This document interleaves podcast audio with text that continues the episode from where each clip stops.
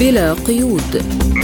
برنامج واسع الطيف نطلعكم فيه على آخر المستجدات على الساحة العربية والعالمية. حصريا من إذاعة سبوتنيك. أهلا بكم مستمعينا الكرام في حلقة جديدة من برنامج بلا قيود. لمدة ساعة سأكون معكم أنا محمد جمعة. وأنا نغم كباس والبداية بأبرز العناوين. نتنياهو ينفي التقارير عن صفقة مع حماس بشأن الإفراج عن الأسرى. الناتو يعتبر تسويد كييف بالاسلحه سيدمر قدرات روسيا العسكرية دون نشر جندي أمريكي واحد. دعوات لانفصال ولاية تكساس بشأن نزاع حول الجدار. الحدود مع المكسيك. لازلتم تستمعون إلى برنامج بلا قيود. ونبدأ من الشأن الفلسطيني. فمع دخول الحرب يومها السادس عشر بعد المئة في غزة يواصل الجيش الإسرائيلي استهدافاته كما تستمر الاشتباكات بينما العالم يترقب ما سوف تؤول إليه جهود المفاوضين لإبرام صفقة تقضي بوقف الحرب في غزة وتبادل الأسرى بين حماس وإسرائيل. من جهة أخرى قال مكتب رئيس الوزراء الإسرائيلي بنيامين نتنياهو إن التقارير الواردة عن صفقة تبادل الأسرى مع حركة حماس ووقف مؤقت لإطلاق النار في قطاع غزة غير صحيحة وتشمل شروطا غير مقبولة لإسرائيل. أما حركة حماس فقد أعلنت أنها تريد وقفا شاملا وكاملا لإطلاق النار وبعد ذلك يمكن بحث باقي التفاصيل بما في ذلك الإفراج عن الرهائن الإسرائيليين الذين لا زالت تحتجزهم حماس. وفي سياق متصل اتهمت إسرائيل بأن نحو 190 موظفا في الأونروا بالانتماء إلى حركة حماس أو الجهاد الإسلامي والمشاركة في عمليات خطف وقتل خلال هجوم السابع من أكتوبر ما دفع دولا عدة إلى وقف تمويلها للوكالة التابعة للأمم المتحدة. وفي السياق أدانت فرنسا عقد مؤتمر في القدس شارك فيه نحو عشرة وزراء من الحكومة الإسرائيلية للترويج لإقامة المستوطنات في غزة ونقل سكان القطاع الفلسطينيين إلى خارج هذه الأراضي مشددة على أنه ليس من حق الحكومة الإسرائيلية أن تقرر أين يجب أن يعيش الفلسطينيون على أرضهم. وللحديث أكثر عن هذا الموضوع ينضم إلينا من بيروت الخبير بشؤون الشرق الأوسط الدكتور فادي أبو دية. أهلا بك دكتور فادي في برنامج بلا قيود. وأبدأ معك من وصف وزير الأمن القومي الإسرائيلي بن غفير تشجيع الهجرة من غزة بأنه الحل الأصح. هل يعني دكتور هذا أن تل أبيب كانت مصممة في البداية على إخلاء جميع سكان غزة والسيطرة الكاملة على القطاع؟ طبعا آه، المشروع الإسرائيلي لم يتوقف يوما عن احتلال آه، قطاع غزة وتهجير الفلسطينيين، ليس من قطاع غزة فقط، لو استطاعوا لهجروا الفلسطينيين من كل من كل فلسطين، لكن قطاع غزة له أهمية خاصة جيوسياسية وجيو اقتصاديه بالنسبة للكيان الإسرائيلي، نظرا لإطلالتها على البحر المتوسط وما تحمله من ثروات بترولية وغاز قد تكون مفيدة بالنسبة لإسرائيل، ولا ننسى أن قطاع غزة ربما يسبب قلق كبير أمني لإسرائيل على مستوى الجغرافيا، وبالتالي من البداية كان المشروع أو الهدف الذي رفعه نتنياهو وهو آه، تغيير السلطة والقضاء على حماس. ماذا حماس؟ إذا كان معظم سكان قطاع غزة هم ينتمون إلى حماس أو إلى الجهاد، إذا ما عندما تريد أن تقضي على حماس أنت تريد أن تقضي على شعب غزة، وبالتالي شعب غزة يكون إما بالقتل كما يحصل بالمجازر بحق الأطفال والنساء والعزل، وإما يكون بالتهجير القسري، هذا التهجير يحتاج إلى موافقة الدول الذين تريد أن تهجر إليهم، وهذا لا من الأردن ولا من مصر. وبالتالي القسري ربما كان في يوم من الأيام إلى إلى أحد المناطق التي تسمى بالمناطق الخالية في آه، بين الكويت وعمان على ما أعتقد. أو في في صحراء سيناء كما كان يحاول ترويجها الإسرائيليون ورفضه الرئيس السيسي. بكل الأحوال عندما نتحدث عن هذا المشروع مشروع التهجير لابد لنا أن نتحدث عن انتهاء للحرب لأن اصروا على بقائهم على أرضهم وتحت أنقاضهم ليثبتوا أن هذه الأرض هي أرضهم ولن يتخلوا عنها إلا وهم شهداء. نعم يعني آه، دكتور فادي فرنسا أدانت خطط إسرائيل لبناء المستوطنات في قطاع غزة، هل تعتقد أن هناك تدخل أوروبي ربما في هذه الخطوة؟ والله نحن نستغرب جدا عندما نتحدث عن إدانة الغرب لإسرائيل من بناء المستوطنات. آه الغرب كان ينظر إلى إسرائيل وهي تبني المستوطنات ولم يصدر أي قرار. فقط كان يدين هذه الإدانة لماذا لم لم تترافق مع أفعال حقيقية على الأرض، إنما هو تلاعب كذب على وتر المشاعر للفلسطينيين، يريدون بيع بيع وعود ومواقف للفلسطينيين دون تنفيذها على الأرض، أليست فرنسا هي التي أرسلت 4500 جندي من الجيش الفرنسي إلى الكيان الإسرائيلي للقتال مع الجيش الإسرائيلي ضد قطاع غزة؟ كيف تدين؟ أليست فرنسا أول من زارت الكيان الإسرائيلي ووقفت على خاطر نتنياهو في حربه على قطاع غزة. هي التي وصفت أهل غزة بالبربريين وبهجمات حماس بأنها هجمات إجرامية. إذا كيف يعني تدين؟ إذا أعتقد أنه هذا بيع للمواقف في سوق النخاسة ليس له أي قيمة. وبالتالي الغربية خلاص وضحت. الآن نحن أمام انقسام كامل. الغرب وقف بأنظمة الغرب وقفت بشكل كامل مع إسرائيل في إبادتها للشعب. الفلسطيني أما الشعوب فهي وقفت بوجه أنظمتها وهذا يدل على تعارض النظام الغربي مع الشعوب الغربية. نحن اليوم نعول في هذا المجتمع في مجتمع الشرق الأوسط نعول على دور روسيا الصادق اتجاه القضية الفلسطينية، نعول على دور إيران ودور الدول التي تنتهج وتقدم نموذج غير النموذج الأمريكي الذي كان سبب التخبط الذي يحصل اليوم في منطقة الشرق الأوسط، أينما وجدت صراع في الشرق الأوسط عليك أن تبحث عن خيوطه لدى الولايات المتحدة الأمريكية، نحن بتنا بحاجة إلى نموذج جديد. علنا نجد هذا النموذج في نظام عالمي متعدد الأقطاب جديد يؤمن للشعوب حريه حريتها على على أرضها. وماذا عن التعويل على الدول العربية؟ وقد قال الرئيس التونسي بأنه بدون تحرير فلسطين كلها لن يكون هناك سلام في أي مكان. دكتور هل تونس مستعدة لتقديم مساعدة حقيقية لحل القضية الفلسطينية؟ يعني الأنظمة العربية لا ننسى أن بعض الأنظمة هي أنظمة قد وقعت اتفاقيات تطبيع مع العدو الإسرائيلي ومع الكيان الإسرائيلي. وبالتالي من وقع اتفاقا مع مع الكيان الإسرائيلي كيف سيحاربه؟ هو حتى لم يتجرأ على إدانته. إذا كيف سيحاربه؟ هلا تونس لكن هناك بعض الدول كالجزائر مثلا كتونس كالكويت هناك بعض الدول لا يعني كان لها موقف واضح من الكيان الإسرائيلي رافض لكل ما يقوم به الكيان الإسرائيلي ورفضت أن توقع أي اتفاقيات سلام مع قبل حل القضية الفلسطينيه وهذا صحيح. السعودية جمدت اتفاقية التطبيع مع الكيان الإسرائيلي عندما حصل طوفان الأقصى ووفقا لهذه الجرائم. اذا بعض الدول وقفت موقف يساهم في الدفع نحو الحل الكامل والدائم للقضية الفلسطينية والبعض الآخر لا هو ذهب يعني منبطحا إلى إسرائيل في كل القضايا التي تقوم بها.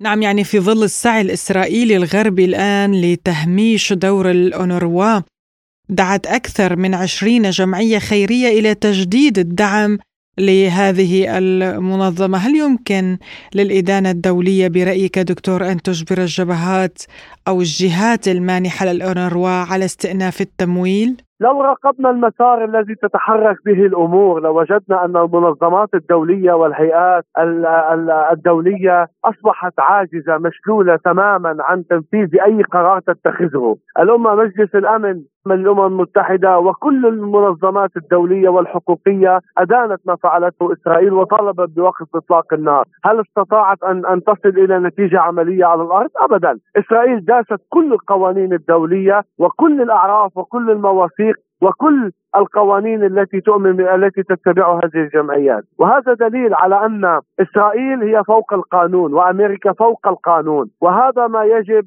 أن نعمل لأجل تغييره واستحضار أمور مختلفة تحكم العلاقة بين الشعوب. بالنسبة للأونروا هذا ضغط على الفلسطينيين. عندما توقف الدعم للأونروا والأونروا توقف الدعم للفلسطينيين هذا ماذا يعني؟ هذا مقدمة للتوطين. يريدون توطين الفلسطينيين في البلدان التي لجأوا إليها. وبالتالي لتصفية القضية الفلسطينية وليس لحق العودة للفلسطينيين إلى دكتور مع اقتراب الانتخابات الرئاسية في الولايات المتحدة كيف يمكن أن يؤثر هذا الوضع في المنطقة على آه، تلك الانتخابات؟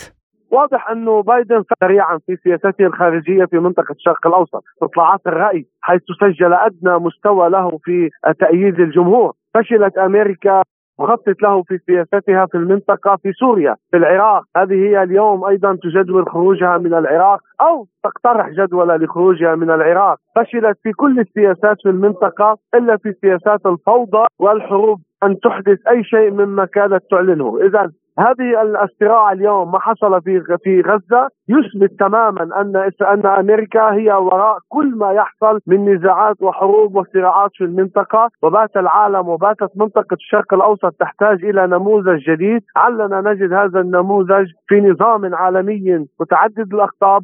نأمل أن ينمو مع نمو البريكس وغيرها من التحالفات الدولية والإقليمية في المنطقة. الخبير بشؤون الشرق الأوسط الدكتور فادي أبودية كنت معنا عبر الهاتف من بيروت. شكرا لك على هذه المداخلة. لازلتم تستمعون إلى برنامج بلا قيود. وإلى الملف الأوكراني حيث أعلن الأمين العام لحلف الناتو يينس ستولتنبرغ بأنه يجب على الولايات المتحدة أن تستمر في مساعدة أوكرانيا على تدمير القدرات العسكرية الروسية من أجل تعزيز أمن الناتو وأكد أن ذلك ليس عملا خيريا ولكنه استثمار في أمن أوروبا. واعتبر ستولتنبرغ أن النصر الروسي في أوكرانيا سيشجع أعداء الولايات المتحدة مثل إيران أو كوريا الشمالية ويجعل أوروبا والولايات المتحدة أكثر ضعفا. وللحديث أكثر عن آخر تطورات الحرب في أوكرانيا نستضيف معنا الباحث الأكاديمي والخبير بالشأن الروسي الدكتور محمود لافندي. أهلا بك دكتور محمود في برنامج بلا قيود. يسعد أوقاتك سيدي الكريم وللإخوة المستمعين. وأبدأ معك من وصف ستولتنبرغ إمدادات الأسلحة إلى كيف بأنها استثمار في أمن دول الناتو، يعني كيف يمكن أن يساهم توريد الأسلحة في إحلال السلام بحسب ستولتنبرغ؟ يعني بالفعل ما يحصل الآن من تصريحات مختلفة من حلف الناتو من قيادات دول في حلف الناتو هي تصريحات هستيرية نوعا ما. يعني خلينا نكون واقعيين ما يحصل الآن أن هناك حرب استنزاف تستمر منذ حوالي سنة وحتى الآن. حرب استنزاف بين حلف الناتو وروسيا الاتحاديه من الواضح الآن أن حرب الاستنزاف ضربت آه، بمخازن حلف الناتو ضربه قاضيه يعني تقريبا آه، الأسلحة بحلف الناتو آه، بدأت تنتهي. ليس هناك حتى الآن الدول الموجودة في حلف الناتو لم تزيد من صناعاتها العسكرية حتى تغطي آه، حاجات أوكرانيا. هذا ما المقصود الآن بتصريح الفن بتصريح ستولتنبرغ هو يريد أن يعطي رسائل إلى الدول الموجودة في حلف الناتو بزيادة الصناعة العسكرية آه، لمحاربة روسيا أو لصمود أوكرانيا أمام القوات الروسية، لذلك هذه التصريحات تدخل ضمن يعني ليست موجهة إلى روسيا هي موجهة إلى دول حلف الناتو، وهذا أمر مهم جدا، هذا يعني أن هناك في خلافات كبيرة بين قيادات الدول والقيادة المركزية في حلف الناتو وهي الولايات المتحدة الأمريكية التي هي تسيطر على حلف الناتو عسكريا وسياسيا، هذا أمر مهم جدا، لذلك هناك ملل من بعض الدول، هناك عدد يعني هناك ما يسمى خيبة أمل. من آه، ما يحصل الآن على الجبهة الأوكرانية بعد انهيار أو ما يسمى آه، فشل الهجوم المعاكس الأوكراني التي عولت عليه حلف الناتو أو تعويل كبير وقيادات حلف الناتو. يعني نعلم جيدا أن أعطوا له كميات هائلة من الأسلحة خلينا نكون واقعيين. بغض النظر عما يقوله بعض وسائل الإعلام ولكن 600 نوع جديد من الأسلحة دخل إلى أوكرانيا. أعطوهم كل ما لديهم من الدبابات من القذائف من آليات العسكرية من اليات المصفحة. من كل شيء من الذخيرة من البنادق. كل شيء كان موجود لإعطاء لإتمام العملية المعاكسه بنجاح ولكن فشل هذه العملية. بدات الدول تقول لماذا نريد أن نزيد الصناعات العسكريه حتى نؤثر على اقتصادنا؟ فبدأ هذا التمنن أو هذا التباعد. لذلك هناك الآن الولايات المتحدة الأمريكية تصرح من طرف الأمين العام لحزب الناس يصرح من طرف يحاول أن يزيد أو ما يسمى يعود يعطي آه، رسالات إلى دول حلف الناتو بزيادة صناعاتها العسكريه. يعني آه، أنا هناك أمر مهم جدا، ما يحصل الآن في دول حلف الناتو هو يعني ما يسمى خلاف كبير يحصل. والسبب الأساسي في هذا الخلاف هو فشل الهجوم المعاكس. لو نجح الهجوم المعاكس يعني دكتور أنت توافق ما قاله جونسون. بوريس جونسون قال بأنه آه الناتو مذنب أمام أوكرانيا. الناتو ليس مذنب أمام أوكرانيا، الناتو أعطى كل شيء ما تريده أوكرانيا، ولكن فشل العملية الآن دول الناتو لا تريد اعطاء هذه الأسلحة، يعني هناك مخزون استراتيجي لحلف الناتو. كل هذا المخزون تقريبا أعطي لأوكرانيا. يعني حتى آه، أعطيت الأسلحة المحرمة. لماذا اعطت الأسلحة المحرمة والقنابل العنقودية والأسلحة العنقودية؟ بسبب عدم وجود الأسلحة التقليدية. يعني عدة مرات صرح حلف الناتو أن بدأت قاع البرميل بدأ ينظر يعني انتهى ما يسمى برميل السلاح أو ما يسمى مخزون السلاح الاستراتيجي. يجب آه، ولكن دول الناتو هذا يعني أن اعطت كل شيء لأوكرانيا. ولكن أنا في رأيي حلف الناتو والولايات المتحدة الأمريكية لم تدرس إذا تم فشل، يعني هناك دائما في القواعد العسكرية والسياسية أن تضع خطة عسكرية خطة الف خطة ب، إذا فشلت خطة الف تذهب إلى الخطه ب، هنا أمر مهم جدا. ليس هناك خطة ب في أوكرانيا ولا لحلف الناتو، لذلك نرى كل هذه التصريحات ولكن حلف الناتو ليس مذنب، حلف الناتو أعطى كل شيء ولا لديه ما يعطي أكثر، يعني ماذا ماذا بحلف الناتو أن يعطي أوكرانيا؟ كما يريد قائد قوات الاوكرانيه جنرال زالوجني 17 مليون قذيفة. من أين سيأتي حلف الناتو ب 17 مليون قذيفة؟ وكيف سيصنعها؟ حتى الآن نعلم جيدا أن حلف الناتو آه، لم لم يعطي أوكرانيا إلا حوالي مليون مليون ونصف قذيفة. لكن هذا الرقم الهائل جدا. لا تستطيع حلف الناتو أعطاه بفترة قصيرة من الزمن بحاجة إلى وقت طويل من الصناعات. فيجب إقناع الدول للإنتاج، إقناع الدول العسكرية للإنتاج، لذلك يعني حلف الناتو أنا في رأيي أنا ضد كلام جونسون ليس مذنب ولكن المذنب هو الفشل. المذنب هي الحالة العسكرية التي أعطت آه هذا المناخ الآن. يعني فشل الهجوم المعاكس هو يعطي الآن ما يسمى آه مناخ الخلافات بين دول حلف الناتو وفي الداخل أوكرانيا أيضا هناك خلافات كبيرة. وبالنسبة للإنتاج دكتور يعني وسائل الإعلام تقول أنه يحتاج الغرب إلى عامين لإنتاج ما يكفي من الذخيرة لكيف ولكن ما جدوى ذلك في ضوء الاستنزاف شبه الكامل آه، لموارد أوروبا؟ يعني هناك شيء غير واقعي يحصل أو غير طبيعي يحصل في آه، القيادات العسكرية، كما قلت لك هناك نوع من أنواع الهستيريا، كيف تأتي الهستيريا السياسية والعسكرية؟ عندما لم تكون لم تكن لديك أي استراتيجيه، الاستراتيجيه وضعت أن تنجح للعمليه المعاكسة، ولكن ما هي الاستراتيجية؟ في حالة فشل الهجوم المعاكس لم يضعه دول حلف الناتو، هذا أمر مهم جدا ولم تضعه أوكرانيا أيضا، لذلك نرى الآن تختلف الآراء، تختلف الآراء بين الدول، هذا أمر مهم جدا، الهستيريا القائمة السياسية الآن الان بالتصريحات وكل شيء هذا نتيجة نتيجة آه، عدم وجود خطة بديلة، يعني هذا ما يحصل في الولايات المتحدة الأمريكية على سبيل المثال، يعني هل أنت تصدق أن الحزب الجمهوري غير موافق على على مساعدة أوكرانيا؟ أنا لا أصدق ذلك، لأن الحزب الجمهوري والحزب الديمقراطي كان يد واحدة في مساعدة أوكرانيا لمدة سنة ونصف، الآن بدأ الحزب الجمهوري يقول لا نريد أن نساعد أوكرانيا، المشكلة ليست في اوكرانيا، المشكلة ليس لديهم من الأسلحة الاستراتيجية وخصوصا الآن هناك جبهات أخرى فتحت الشرق الأوسط، يعني بالنسبة للولايات المتحدة الأمريكية إذا قارنا الشرق الأوسط وأوكرانيا بالنسبة لهم الشرق الأوسط أفضل بكثير من أوكرانيا، فيجب دائما إمداد الشرق الأوسط قواعد العسكريه الأمريكية إسرائيل بأسلحة،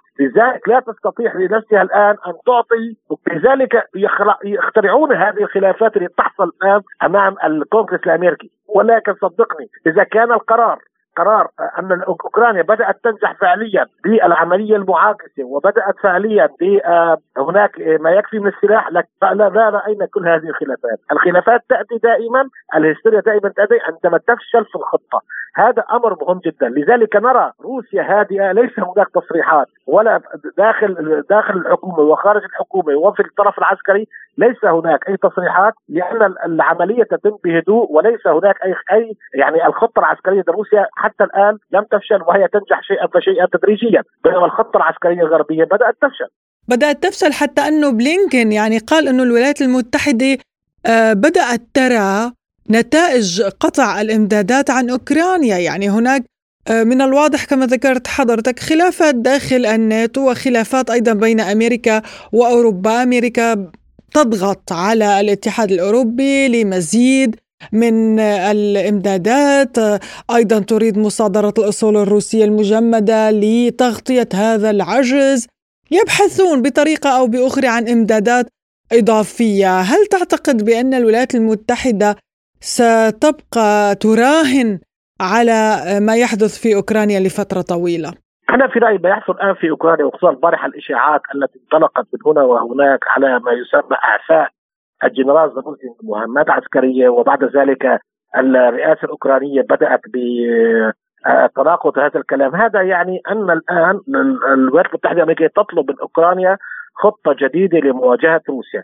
ويجب ما يسمى إيجاد كبش الفداء ليحملوه مسؤولية فشل العملية العسكرية الخاصة، يعني الآن المطلوب من أوكرانيا أن تهيئ آه، خطة جديدة مع أشخاص جدد لقيادة العملية العسكرية أو لإعطاء خطة عسكرية جديدة، ولكن المشكلة تكمن الآن ليس في هذا الكلام، المشكلة تكمن الآن.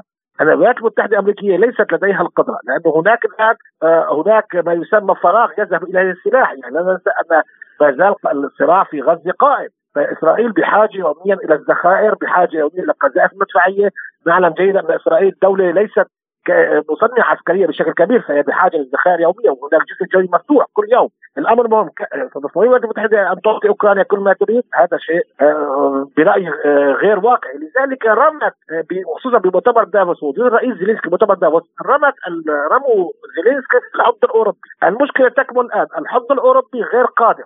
غير قادر بأي شكل من الأشكال على نفس تجتهد نفس المشاكل، يعني المشاكل الاقتصادية نرى الآن يعني إذا رأينا أوروبا خلينا نكون واقعيين، انظري أوروبا ما يحصل الآن، انقطاع طرق في باريس المزارعين الاحتجاجات بسبب التضخم اللي يحصل، يعني هذه الدول الآن تفكر أعطي إلى مواطني ولا أعطي لأوكرانيا. وبحاجة إذا زدت حتى في الولايات المتحدة نفسها دكتور يعني اليوم هناك أزمة دين عام كبيرة.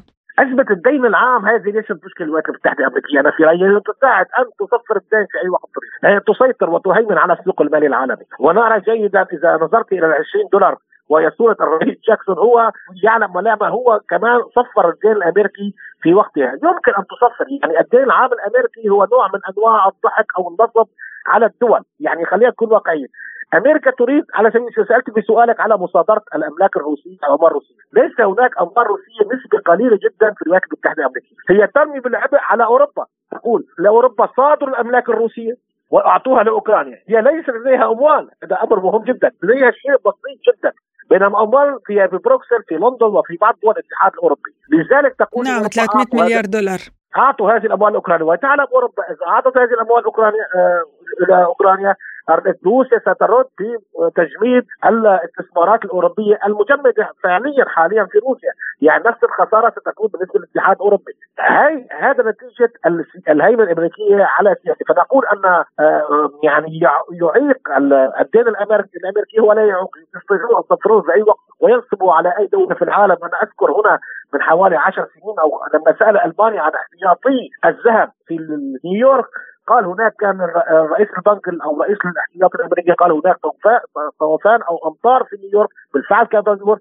فغرق المخزون الذهب الأمريكي غرق في آه، المياه ولا نعلم اين هو. وكذلك المخزون الذهب الصيني الذي قال الولايات المتحده الامريكيه أنه دمر أو تحت أنقاض الابنيه التي سقطت في 2001 في 11 سبتمبر، يعني الولايات المتحدة الامريكيه تستطيع أن تفعل كل شيء وتنصب على من تريد، ولكن تريد الآن أن أوروبا أن تنصب على روسيا، هذا هذا أمر أنا في رأيي الولايات المتحدة الأمريكية قادرة على كل شيء. ولكن المشكلة ليست المشكلة القدره في الصناعه، أنت لا تحارب النقود تحارب الذخيرة، الذخيرة الآن غير موجودة بكميات كافية لترضي أوكرانيا، بالإضافة هم لم يكونوا مستعدين هم كانوا واثقين. لماذا هذا موجود إنه كانوا واثقين أن العملية المعاكسة ستنجح. لأنه أذكر أنا تصريحات البنتاغون عندما درسوا هذه الخطة من مرات وكل دائما كل النتائج كانت تعطي أن أوكرانيا ستستطيع التقدم والوصول إلى مرمى للأسلحة الأوكرانية وتقطع الطريق البري للقوات الروسية المتجهة نحو جنوب القرم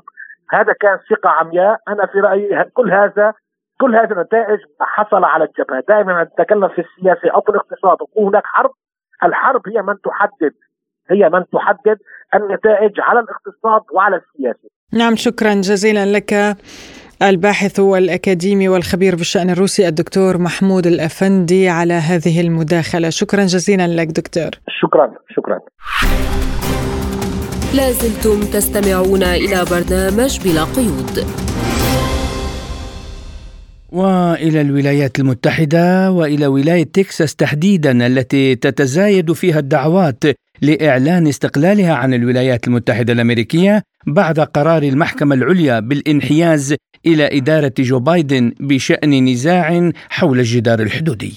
وعلى خلفية هذا الموضوع تقترب أمريكا من أزمة دستورية تاريخية أكثر مما كانت عليه منذ سنوات وذلك على خلفية الأحداث في ولاية تكساس حيث وصف حاكم الولاية ورئيس جمعية الحكام الديمقراطيين الأزمة التي أثارها الحكام الجمهوريون بأنها مشينة وأن أمريكا لديها وضع حدودي يحتاج إلى إصلاح.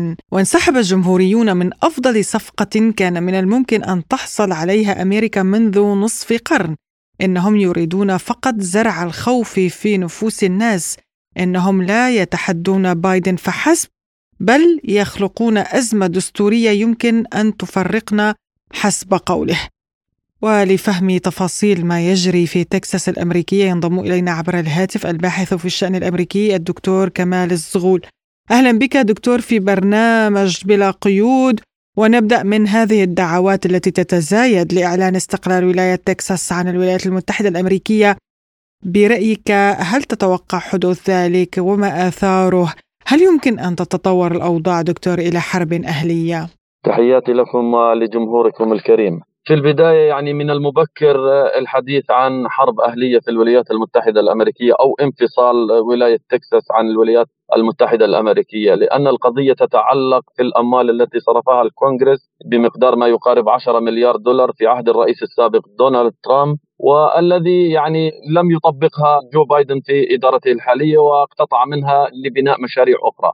وبالتالي الآن هي هي مسألة ضغط الآن باتجاه استرجاع هذه الأموال أيضا أتت على نغم الانتخابات الأمريكية الداخلية.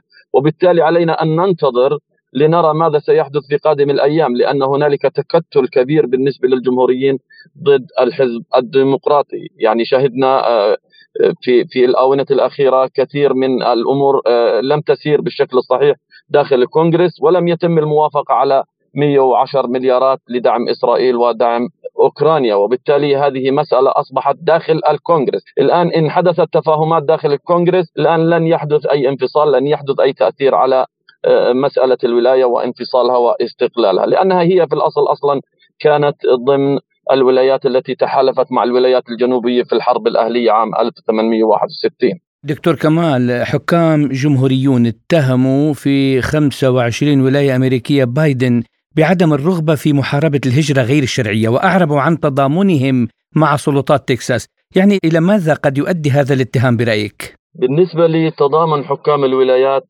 مع حاكم ولاية تكساس أعتقد بأنه آه، آه، ينصب في مصلحة آه، الحركة البيضاء داخل الولايات المتحدة الأمريكية أو تفوق العرق الأبيض داخل الولايات المتحدة الأمريكية لأنهم لا يريدون يعني الهجرة غير الشرعية عبر الحدود إلى الولايات المتحدة الأمريكية لأن هنالك هجرة غير شرعية يعني ما ما يقارب 5000 شخص يدخل الحدود في اليوم الواحد وبالتالي يعني هؤلاء الحكام لا يريدون أن تحدث لهم مشاكل في المستقبل حول الأموال التي يعني يصرفها الكونغرس باتجاه بناء آه، البنية التحتية للولايات وحماية الحدود ويعني آه، النظام الداخلي بالنسبة للولايات، لكن هنالك تضارب بين النظام الفيدرالي ونظام الولايات، في الحقيقة مسألة الحدود هي مساله تهم الحكومة الفيدرالية وهي المعنية بحماية الدولة بشكل عام وليست الولاية، وبالتالي هنالك تناقض في مسألة الحماية بين الشرطة الوطنية داخل الولايات وأيضا بين آه، الجيش الفيدرالي الذي يقوم بحماية جميع الولايات من أجل الحفاظ على علاقات دولية مع الدول الجوار.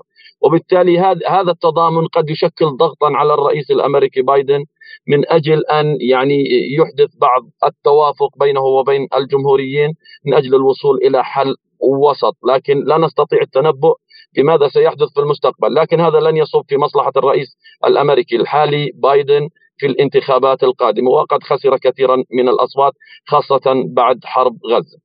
نعم دكتور يعني ما مدى صعوبة تأثير ذلك على الوضع الاجتماعي والاقتصادي للولايات المتحدة التي دخلت في بؤر صراع مختلفة حول العالم؟ بالتأكيد يعني كل هذه الصراعات وكل هذه الإرهاصات داخل الولايات المتحدة الأمريكية ستؤثر على دافعي الضرائب داخل أمريكا لأن يعني المشاركة في حروب خارجية وتبني سياسة خارجية غير صائبة خارج الولايات المتحدة الأمريكية أثر على الوضع الاجتماعي داخل الولايات المتحدة الأمريكية وخاصة على المواطن الأمريكي في كافة الولايات، وبالتالي الآن يعني لا يمكن الاستمرار في هذه الحروب على الإطلاق ولا يمكن الاستمرار لدفع لدفع الدولارات لشركات السلاح من أجل إنتاج ذخائر ترسل إلى الخارج خاصة في الشرق الأوسط أو إلى شرق أوروبا أو إلى المحيط الهادئ. ولذلك يعني الآن أصبح من الواضح أن السياسة الخارجية الأمريكية وسياسة القطبية الواحدة الآن التي تبحث عنها وسياسة التحالفات هي ستؤثر حتما على الداخل الأمريكي وستؤثر على آه، يعني رواتب الموظفين آه، الأمريكيين وعلى المواطنين في قادم الأيام. لكن لا نعرف ماذا سيجري في قادم الأيام لأن المنافسه شديدة بين الرئيس السابق ترامب والرئيس الحالي بايدن ولا نستطيع التنبؤ. وإن نجح أحدهما أعتقد بأنه سيكون نجاح سلبي على الولايات المتحدة الأمريكية لأن كثير من آه، الأصوات تغيب عن التصويت للطرفين وبالتالي الآن آه، المستقلين سيؤثرون بشكل كبير سواء غابوا عن التصويت أم حضروا سيؤثرون بنجاح احدهما وبالتالي سيكون نجاح سلبي على الولايات المتحدة الأمريكية. الباحث في الشأن الأمريكي الدكتور كمال الزغول كنت معنا ضيفا عزيزا عبر الهاتف من الأردن شكرا لكم على هذه المداخلة. بدوره قال الباحث بالشأن الأمريكي إيميل أمين إن أزمة تكساس قد تتطور إلى حرب أهلية. يعني بكل تأكيد وتحديد أزمة تكساس ليست وليدة في اليوم ولن تنتهي إلى أن يحدث شكل من أشكال الانفصال هذا قدر مقدور في زمن منظور كما يقال. أزمة تكساس هي بالأصل لم تكن جم... يعني ولاية أمريكية. هي كانت خاضعة للمكسيك ثم استقلت لمدة تسع سنوات ثم انضمت إلى الولايات المتحدة الأمريكية بالقوة، ارهاصات الانفصال آه، تخيم فوق سماوات الولايات المتحدة الأمريكية لا سيما آه، تكساس. حاكم تكساس جريج أبوت يريد حماية ولايته من آه، المهاجرين غير الشرعيين، في هذا السياق هناك إشكالية أيضا ديموغرافية تتعلق بتوازنات الأعراق في الداخل الأمريكي. مخاوف الرجل الأبيض من أن يصير أقلية. لهذا آه، لم يكن جريك أبوت لوحده ولكن 25 حاكم ولاية أعلنوا آه، تضامنهم معه. وربما البعض منهم فكر أو يفكر أو سيفكر في إرسال آه، قوات حرس وطني. سمعنا بالأمس عن سلاسل من آه، التيارات المدنية المسلحة تحت اسم جيش الله تتحرك ناحية تكساس. آه، كل هذا يعني يعطينا إشارات إلى أن هناك موقف يعني محتدم. يعني لا أعرف العم سام سيواجه الأزمات الداخلية. أم الخارجية لكن كلها ارهاصات تصب في نهاية المشروع الأمريكي في وقت قريب. وحول تأثير ذلك على بايدن بأنه متهم بالضغط على المحكمة لاتخاذ هذا القرار أضاف أمين الضغوطات على بايدن والتأثيرات السلبية كثيرة جدا من الداخل ومن الخارج. الضغط على المحكمة العليا هذا أمر كارثي. من ناحية أخرى هو آه، يعني متهم من قبل الجمهوريين بأنه تماهى مع تيارات الهجرة الغير شرعية. ثم الآن هو بين المطرقة والسندان يعني مطرقة إشعال حرب أهلية بين الولايات والحكومة الفيدرالية وبين سندان الأوضاع الداخلية الأمريكية التي قد تنفجر في عام رئاسي سيطاله هو قبل أي مرشح آخر. آه، ولهذا هناك إرهاصات عميقة لجهة استبدال آه، بايدن في الأيام القادمة بمرشح آخر.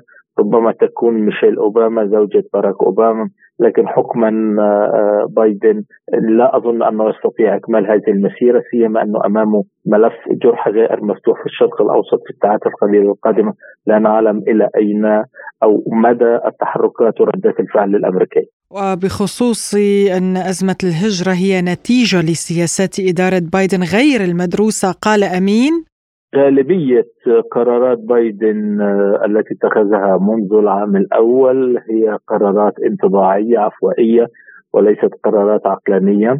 لا أعرف إذا كان لديه مستشارين قادرين على أن يوجهوا توجيه سليم لكن على سبيل المثال يعني حين رفع اسم جماعة الحوثي في الأيام الأولى من آه، إدارته والآن يعيد تصنيفها ككيان وليس كجماعة. وحالة اضطراب عميق هكذا مسألة الهجرة. آه، بلا شك الولايات المتحدة كانت دولة مهاجرين حلم مهاجرين. هي قائمة على الأيدي العاملة المهاجرة فكرة ال melting pot بوتقة الانصهار. آه، لكن الآن يبدو أن الرجل الأبيض ال WASP ال white Anglo-Saxon Protestant يخشى أن يضحى أقلية في يوم ما. ولهذا الجماعات اليمينية آه، بدءا من المتعصبة ايديولوجيا إلى المتشددة والمتطرفة لوجستيا. جميعها تقف موقف مضاد لتوجهاته لأفكاره والصراع الآن على أشد بين المحكمة العليا وبين الإدارات المحلية. يعني مشهد غير متوقع عند العوام لكن الذين لهم دل على قراءة التاريخ يعرفوا أن هذه بداية تفكك الولايات المتحدة الأمريكية. استمعنا إلى تعليق الباحث بشأن الأمريكية الأستاذ إيميل أمين. لازلتم تستمعون إلى برنامج بلا قيود.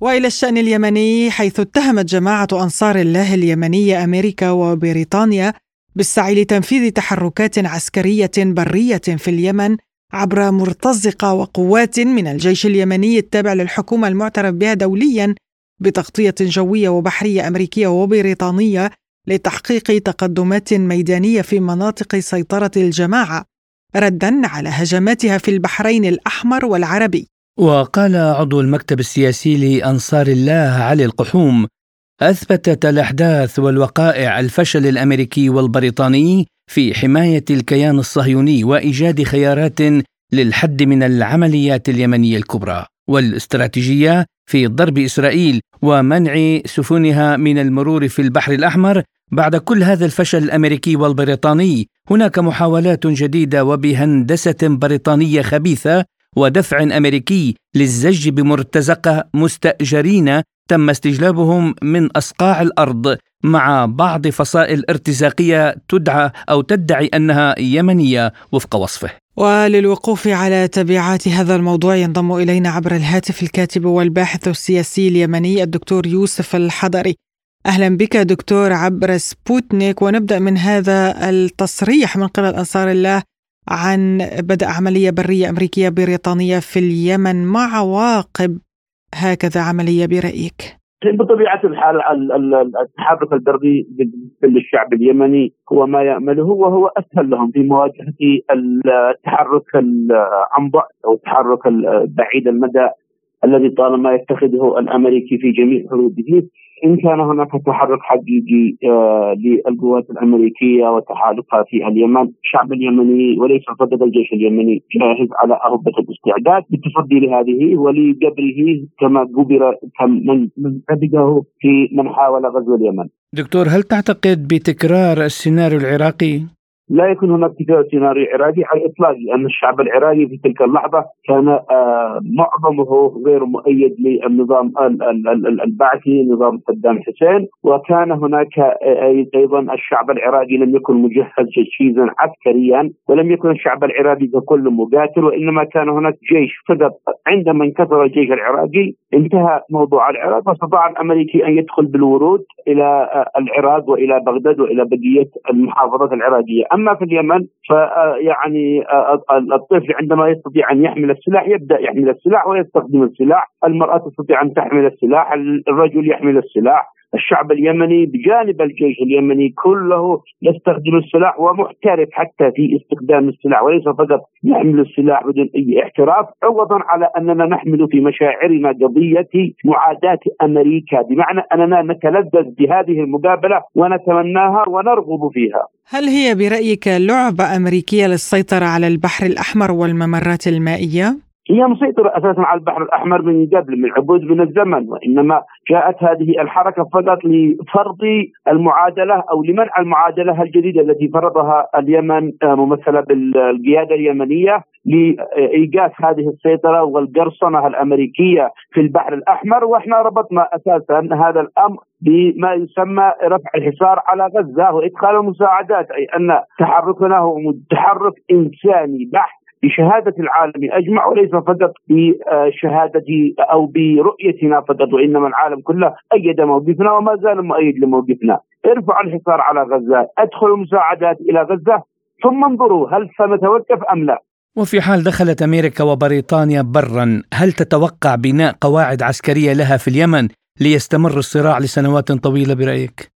لن يستمر الدخول أساسا لأشهر، أنا أقولها ومتيقن من كلامي أن دخولهم لن يستمر لأشهر، فما بالك ببناء قواعد وما إلى ذلك، سواء يعني دخلت في مناطق محتلة سابقا كما هي في المناطق الجنوبية التي يديرها ما يسمى حكومة الشرعية أو حكومة الفنادق في الرياض، أو أرادوا الدخول إلى مناطق أساسا هي محررة وتحت إدارة حكومة صنعاء أساسا، لن تستمر المواجهة أشهر أو حتى شهر واحد حتى يندحروا تماما ويخرجوا، فما بالك موضوع بناء قواعد اسوه بما حصل في العراق أو في سوريا أو في مناطق أخرى والاستمرار فيها.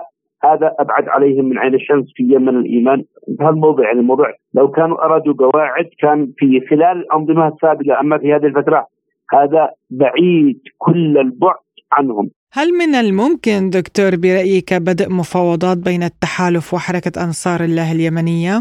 طبيعي جدا في أي حروب وفي أي معارك وفي أي مواجهات تحصل هناك مفاوضات ويخرج الناس إلى حلول ولكن معروف ما هي حلولنا وما هي مطالبنا، نحن لا نطالب يعني عدة نقاط هو طلب واحد رفع الحصار وإدخال المساعدة وايقاف العدوان على أبناء غزة. لذلك ما هو المطلوب من المفاوضات؟ ما يعني يعني ماذا يريدون عندما يفاوضوننا؟ هل يريدوا يفاوضون على هذه النقطة فقط؟ لا الموضوع يعني أنا أنا واثق كل الاتجاه أنه ربما يحاولوا أن يرغبونا بأمور كما بدأت عندما بدأت عمليه طوفان الأقصى آه، رقبوا اليمن وطلبوا منهم بأنهم يتوقفوا مقابل الرواتب مقابل رفع الحصار مقابل طرد الحكومة التي يطلبوا عليها شرعية وتمكين أنصار الله من جميع أنحاء البلاد. ومع ذلك نحن قضيتنا هي قضية إنسانية سامية نابعة من ديننا. رفضنا كل هذه الترغيبات فجاءت الترهيبات لذلك موضوع مفاوضات قد تأتي مفاوضات ولكن لن نخرج عن هذا البند الذي تحدثنا عنه. الكاتب والباحث السياسي اليمني الدكتور يوسف الحضري كنت معنا عبر الهاتف من اليمن. شكرا لك. لازلتم تستمعون إلى برنامج بلا قيود. وإلى سوريا حيث أكد مصدر رسمي في سوريا بأن قوات الاحتلال الأمريكي المتمركزة في قاعدة التنف عند مثلث الحدود السورية مع الأردن والعراق عمدت إلى فتح ثغرات أمنية تسمح بتسلل إرهابي تنظيم داعش من مناطق سيطرتها نحو مناطق سيطرة الدولة السورية في البادية الممتدة من ريفي حماه وحمص الشرقيين مرورا ببادية الرقة ووصولا إلى بادية البوكمال بدير الزور الشرقي.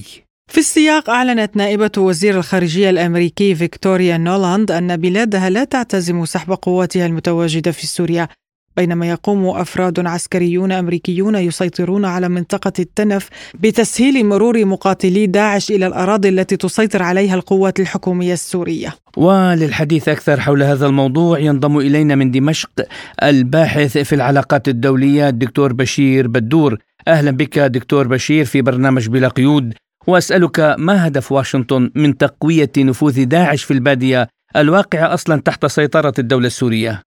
نعم أتحدث اليوم عن الدور الأمريكي ومحاولة تقوية نفوذ داعش في البادية السورية.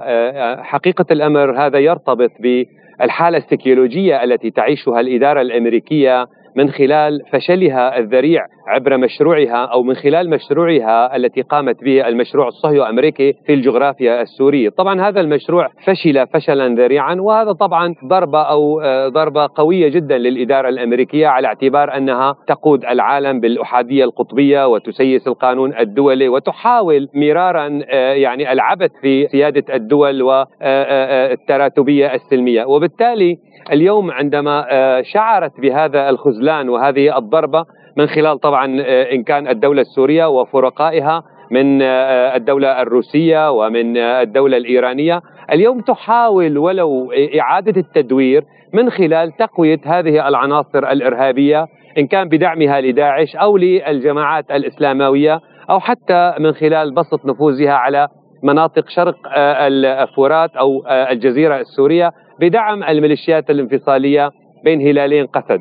وبالتالي هذا الأمر منوط بمدى آه، اليوم الوقوف أو الصمود الذي كان أو اللاءات التي قيلت في وجه الإدارة الأمريكية لجهة الدولة السورية، لجهة الدولة الإيرانية، الدولة الروسية، هذا جانب جدا آه، مهم. أيضا نتحدث عن متغيرات اليوم ونذكر بأن المتغيرات الدولية آه، إن كانت عسكرية أو اقتصادية أو حتى قانونية اليوم أيضا ساهمت وساعدت في خذلان وفشل الإدارة الأمريكية. كما ذكرت أعيد و آه، يعني نكرر هذا الأمر بأنها تحاول إعادة تدوير الزوايا على اعتبار أنها ستسقط الورقة الرابحة من يدها وهي الأحادية القطبية، لا ننسى العمليات العسكرية الروسية في أوكرانيا وكيفما آه، كيف فعلت بالتحدي والتصدي القرارات الغرب الأوروبي والغرب الأمريكي آه، اللا الإيرانية اللا آه، السورية كلها أيضا يعني وحتى اللا الصينية عبر اقتصادها آه، كانت ضربة وموجعة جدا للإدارة الأمريكية. لماذا دكتور برأيك تعود الولايات المتحدة إلى إحياء المتطرفين والإرهابيين لمحاربة سوريا لا سيما أن داعش قد أصبحت ورقة ميتة في البلاد؟ نعم يعني آه، عندما نذكر بأن المشروع قد فشل وأن ما خططت له الإدارة الأمريكية من تشكيل هذه العصابات من داعش والجماعات الإسلاموية ودعمها لهذه الميليشيات. هذا طبعا يدل وفشلها طبعا في المنطقة يؤكد يعني على أن الورقة الرابحة التي كانت بحوزة الإدارة الأمريكية والتي تزعم بأنها هامة وجديرة بأن تعمل بها على خرق سيادة الدول وخرق القانون الدولي وانشاء بؤر متوترة هنا وهناك يعني بدءا من أفغانستان إلى العراق إلى سوريا. هذا عندما سقطت هذه الورقة من يدها اليوم تحاول إعادة دعم أو هذه الجماعات من داعش. وبالتالي على الأقل حفظ ماء الوجه أمام المجتمع الأمريكي الذي رأى في إدارته من كان في عهد الرئيس ترامب أو حتى جو بايدن رأى بأنها سياسات خارجية فاشلة لم لم يؤتى أكلها على الشعب الأمريكي ولا حتى على المستوى العالم، يعني عندما ننظر إلى الولايات المتحدة بأن أصدقائها اليوم صفر علاقات وصفر اقتصاد وصفر يعني حتى وفق القانون الدولي هي اليوم يعني تحاول آه، دعم أو فرض أو إظهار نفسها للعالم بأنها ما زالت موجودة سيما وأن اليوم العالم يتجه إلى خارطة جديدة، هذه الخارطة تشي بأن هناك تعدديات قطبية أو تعددية قطبية آه، قد تفرض نفسها على الخارطة السياسية مستقبلا. وهل يمكن اعتبار إعادة إحياء داعش محاولة يائسة من جانب واشنطن للحفاظ على موقعها في سوريا؟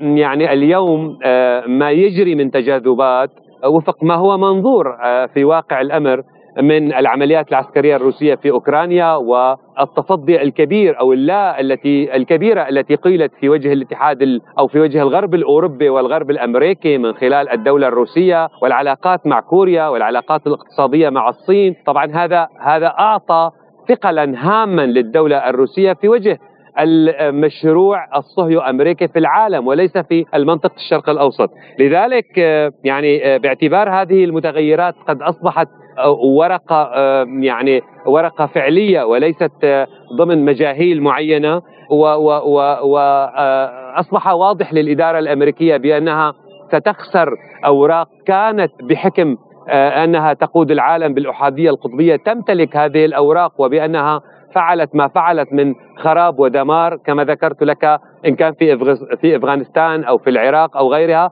ومحاولاتها الكبيرة لفرض حصار على روسيا على إيران على أي من ي... أي أي دولة تعارض سياسة الإدارة الأمريكية. لذلك يعني من هنا آه، أصبحت المحاولة آه، ربما بائسة ويائسة لتتمكن من إعادة التدوير إن كان لدعمها لجهة دعمها وإن كان لجهة لدعمها طبعا لهذه الجماعات وإن كان لجهة موقعها الدولي نحن اليوم كما ذكرت لك أمام خارطة جديدة وبالتالي آه، تحاول لملمه ماء الوجه أمام المجتمع الأمريكي الذي أضحى اليوم فاقد للثقة السياسية فاقد للثقة حتى الاقتصادية أمام قياداته العسكرية والسياسية الدبلوماسيه. هل يمكن أن نربط دكتور بالأحداث التي تجري في غزة والسعي الأمريكي لإعادة تنشيط الإرهابيين؟ عندما نتحدث عن غزة وعن عملية 7 أكتوبر نتحدث عن متغير هام نتحدث عن آه، أيقونة جديدة في أو أو خنجرا جديدا في ان كان الكيان الإسرائيلي أو حتى في خاصرة الإدارة الأمريكية، اليوم أمريكا متورطة عندما قررت أن تدعم هذا الكيان، هي متورطة عندما آه، حاولت أن تجعل من نفسها ومن أيضا البريطاني حليفا لمحاربه أنصار الله في اليمن، وبحجة طبعا آه، دعم السفن التجارية والمساعدات التي تأتي إلى الكيان الإسرائيلي. وبالتالي هذا الأمر يعني آه، دائما يمكن أن نقول أنه يعني قد آه، يعني عر العباءة أو خلع العباءة التي كانت تلبسها إسرائيل مدعومة بالإدارة الأمريكية والغرب الأوروبي وأضحى للعالم واضحا. وهذا يتجلى في المسيرات والمظاهرات التي آه، آه، تقام أو آه، موجودة أمام السفارات أو في عواصم أوروبية وغربية بشكل عام. وبالتالي هذا يدلل على أننا حقيقة الأمر نقترب من ولادة عالم جديد، نقترب من خارطة سياسية جديدة للعالم ليست على شاكلة القرون الثلاثة الماضية وإنما على شاكلة توازن قوى، هناك القوى القوى الروسية العسكرية اليوم التي تتصدى الغرب بشكل عام. هناك القوة الاقتصادية القوة الإيرانية حتى دول الممانعة اليوم بدءا من غزة إلى جنوب لبنان إلى سوريا إلى العراق إلى اليمن. أيضا أعطت منعطفا هاما في تاريخ الخارطة الدولية وهذا يدلل على أن الحالة الجنينية لولادة عالم جديد قد انتهت وأصبحت في حالة سريرية قد تكون يعني في القريب العاجل. هذا جانب. الجانب الأهم ربما إذا لم تستحي الإدارة الأمريكية وتعلم حدودها آه، القانونية وفق القانون الدولي ووفق منظمة آه، الأمم المتحدة فأعتقد أن المنطقة إقليميا ستكون على آه، يعني شفا حفرة من لهيب قد لا يحمد عقباه على الإطلاق. الباحث في العلاقات الدولية الدكتور بشير بدور كنت معنا ضيفا عزيزا في برنامج بلا قيود. شكرا لكم. لازلتم تستمعون إلى برنامج بلا قيود. وإلى ملفنا الاقتصادي حيث أعلنت الرئاسة البلجيكية لمجلس الاتحاد الأوروبي أن ممثلي الاتحاد الأوروبي وافقوا على اقتراح المفوضية الأوروبية باستخدام عائدات الأصول الروسية المجمدة لإعادة إعمار أوكرانيا. وحذر محافظ المركز الإيطالي فابيو بانيتا من عواقب وخيمة لمساعي الاتحاد الأوروبي مصادرة الأصول الروسية مؤكدا أن استخدام العملة كسلاح يؤدي لتقليل جاذبيتها ويشجع أيضا على ظهور بدائل لها وأكد الكريملين أن الاستيلاء على الأصول الروسية المجمدة يشكل خطرا يحدق بالنظام العالمي المالي محذرا من المساس بأصول روسيا وأن ذلك سيكون له عواقب وخيمة. للمزيد حول هذا الموضوع ينضم إلينا عبر الهاتف المحلل الاقتصادي الدكتور شادي أحمد. أهلا بك دكتور في برنامج بلا قيود ونبدأ من هذه الموافقة للاتحاد الأوروبي على مصادرة الأصول الروسية المجمدة وإرسالها إلى أوكرانيا. ما تأثير هذا القرار على الاقتصاد الروسي برأيك؟ آه بداية هذا الإجراء لا يعتبر إجراء قانوني. لا يحق لدولة دول أو تكتل من الدول أن يصادر أموال دولة أخرى. إذا لم يكن هناك إجراءات تجارية معينة أو سياسية معينة أدت إلى هذا الأمر.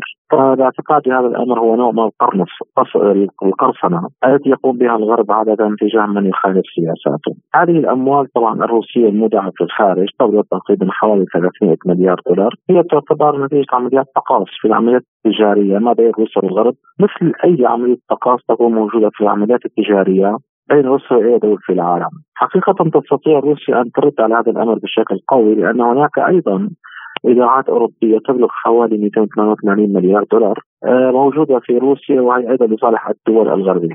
من الناحية العملاتية هذا الأمر بالتأكيد لن يساهم في إعادة أعمار أوكرانيا، اولا لأن الحرب لم تنتهي بعد، ثانيا عملية دائما إعادة الأعمار لا ترتكز فقط على مقدار التمويل الكافي إنما شرط استقرار الأمن والسلام هو ضروري. وبالتالي آه، أنا أجد بأن هذا الأمر لا يتعدى كونه عملية ضغط على الموقف الروسي لا يتعدى على أن كونه عملية ابتزاز سياسي اقتصادي بالنسبة لروسيا. أما النوايا الحقيقية من أجل إعادة الإعمار كان يجب على الاتحاد الأوروبي أن يفكر بإجراءات سياسية تمنع نظام كييف من العبث بالأمن القومي الروسي، بعدها يمكن أن يساهم الجميع في إعادة إعمار أوكرانيا.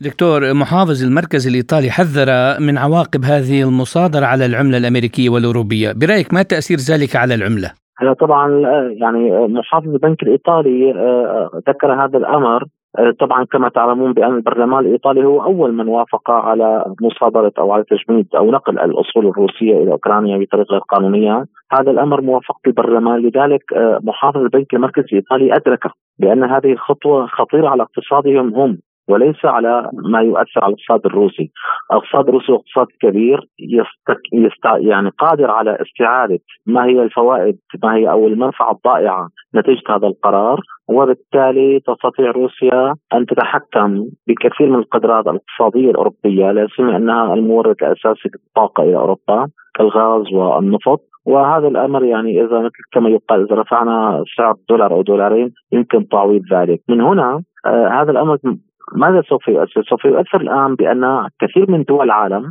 سوف لن تقوم بعد ذلك بإيداع دولاراتها بإيداع قدراتها المالية لدى الدول الأوروبية، لأن أي خلاف سياسي سوف تعرف هذه الدول من خلال التجربه مع روسيا وسابقا من خلال تجربة في الحرب في سوريا بأن آه، الاتحاد الأوروبي سوف يستجيب مباشرة للضغوط الأمريكية ويقوم بصادق هذه الأموال. بمعنى الآن الدول المتعددة في العالم نفترض الصين أو الهند أو إندونيسيا أو ماليزيا أو الدول التي تنمو الآن في إفريقيا وامريكا الجنوبية سوف لن تفكر الآن بايداع أموالها في أوروبا، سوف تقول بأن أي خلاف هذا الأمر سوف يؤدي إلى مصادره هذه الأموال، ففعلا هذا الأمر يمكن أن يؤثر على أن أوروبا التي تعتبر المركز المالي العالمي الكبير في العالم بعد نمو الآن منظومة بريكس قد تتحول ايداعات إلى روسيا والصين وجنوب أفريقيا والبرازيل أكثر مما تكون في أوروبا وأمريكا. الكريملين أيضا دكتور أكد أن هذا الأمر يشكل خطرا يحدق بالنظام المالي العالمي، كيف سيؤثر برأيك على النقد العالمي؟ هلا آه هذا الأمر مستند ما ذكرته قبل قليل بأن النظام المالي العالمي مرتبط بتداعيات مؤتمر يعني بروتس الذي كان آه مع نهاية الحرب العالمية الثانية وبالتالي استقر النظام النقدي العالمي بتحكم الدولار بجميع العمليات التجارية في العالم وبذات الوقت أن يكون هناك تراسل إلكتروني ونظام سويفت آه وكما ذكرنا الهيمنة تكون عالمية للدولار. في الصفقات التجاريه وفي الايداعات الخارجية. الآن هذا الأمر فعلا سوف يؤثر سوف لن آه، تقوم الدول بالمزيد من الاقتناء للدولار وتتحول أما بنظام العملات المتبادلة كما حدث في اتفاقيات متعددة مثلا ما بين روسيا والصين الآن التعامل يكون بالروبل والوان الصيني ما بين أيضا مثلا إيران والصين التبادل أيضا يكون بالعملات المحليه. الإمارات وإيران حتى الآن في الدول الاقليميه أيضا يتم بعض التبادل يكون بالعملات المحليه. اذا هذا الأمر سوف يؤدي إلى تداعيات خطيرة ولكن هنا أريد أن أقول موسكو تقصد تداعيات خطيرة على الطرف الآخر لكنها مزيد من الاستقلالية لدول العالم التي تقوم ببناء اقتصاد حقيقي يستنزفه ويسرقه الدولار. وهل يمكن القول إن محاولات استخدام الأصول الروسية تشير إلى يأس القادة الغربيين ومحاولة لتعويض أزماتهم الاقتصادية الناجمة عن إرسال المليارات لأوكرانيا؟ دائما مع مع بداية ومنتصف الشتاء يكون هناك تقلص في الميزانيات الأوروبية اولا بسبب أزمات الطاقة وبالتالي هناك يكون نقص في الموازنة الشهرية الموجودة للأوروبيين. المسألة الثانية أن الولايات المتحدة قامت بتنظيم الأوروبيين تقريبا بدفع معظم تكاليف الحرب الموجودة في أوكرانيا. بالمناسبة الولايات المتحدة لم تدفع الكثير، هي تلزم دائما من يدفع بالنيابة عنها. هذا الأمر جعل الدول الأوروبية في ضائقة مالية وبظل إخفاق وعدم وجود أي نجاح على الساحة الأوكرانية. وبالتالي هي آه، الولايات المتحدة كما أعطت الضوء الأخضر لهذه الدول آه، من أجل أن تقوم بمصادرة الأموال الروسية الأهم من ذلك هو عادة في الإجراءات ما نسميه بين قوسين الإجراءات القصرية وحدة الجانب يكون هناك تجميد للأصول المالية. يعني مثلا إيران منذ الثورة الإسلامية هناك تجميد للأصول. الأموال السورية التابعة للحكومة السورية الموجودة في الدول الأوروبية قبيل الحرب 2011 كان هناك تجميد لها. بمعنى لم يتم التصرف بهذه الأموال إنما تم تجميدها. المحلل الاقتصادي الدكتور شادي أحمد كنت معنا ضيفا عزيزا عبر الهاتف. شكرا لكم على هذه المداخلة. نهاية حلقة اليوم من بلا قيود. كنا معكم فيها أنا نغم كباس وأنا محمد جمعة. إلى اللقاء.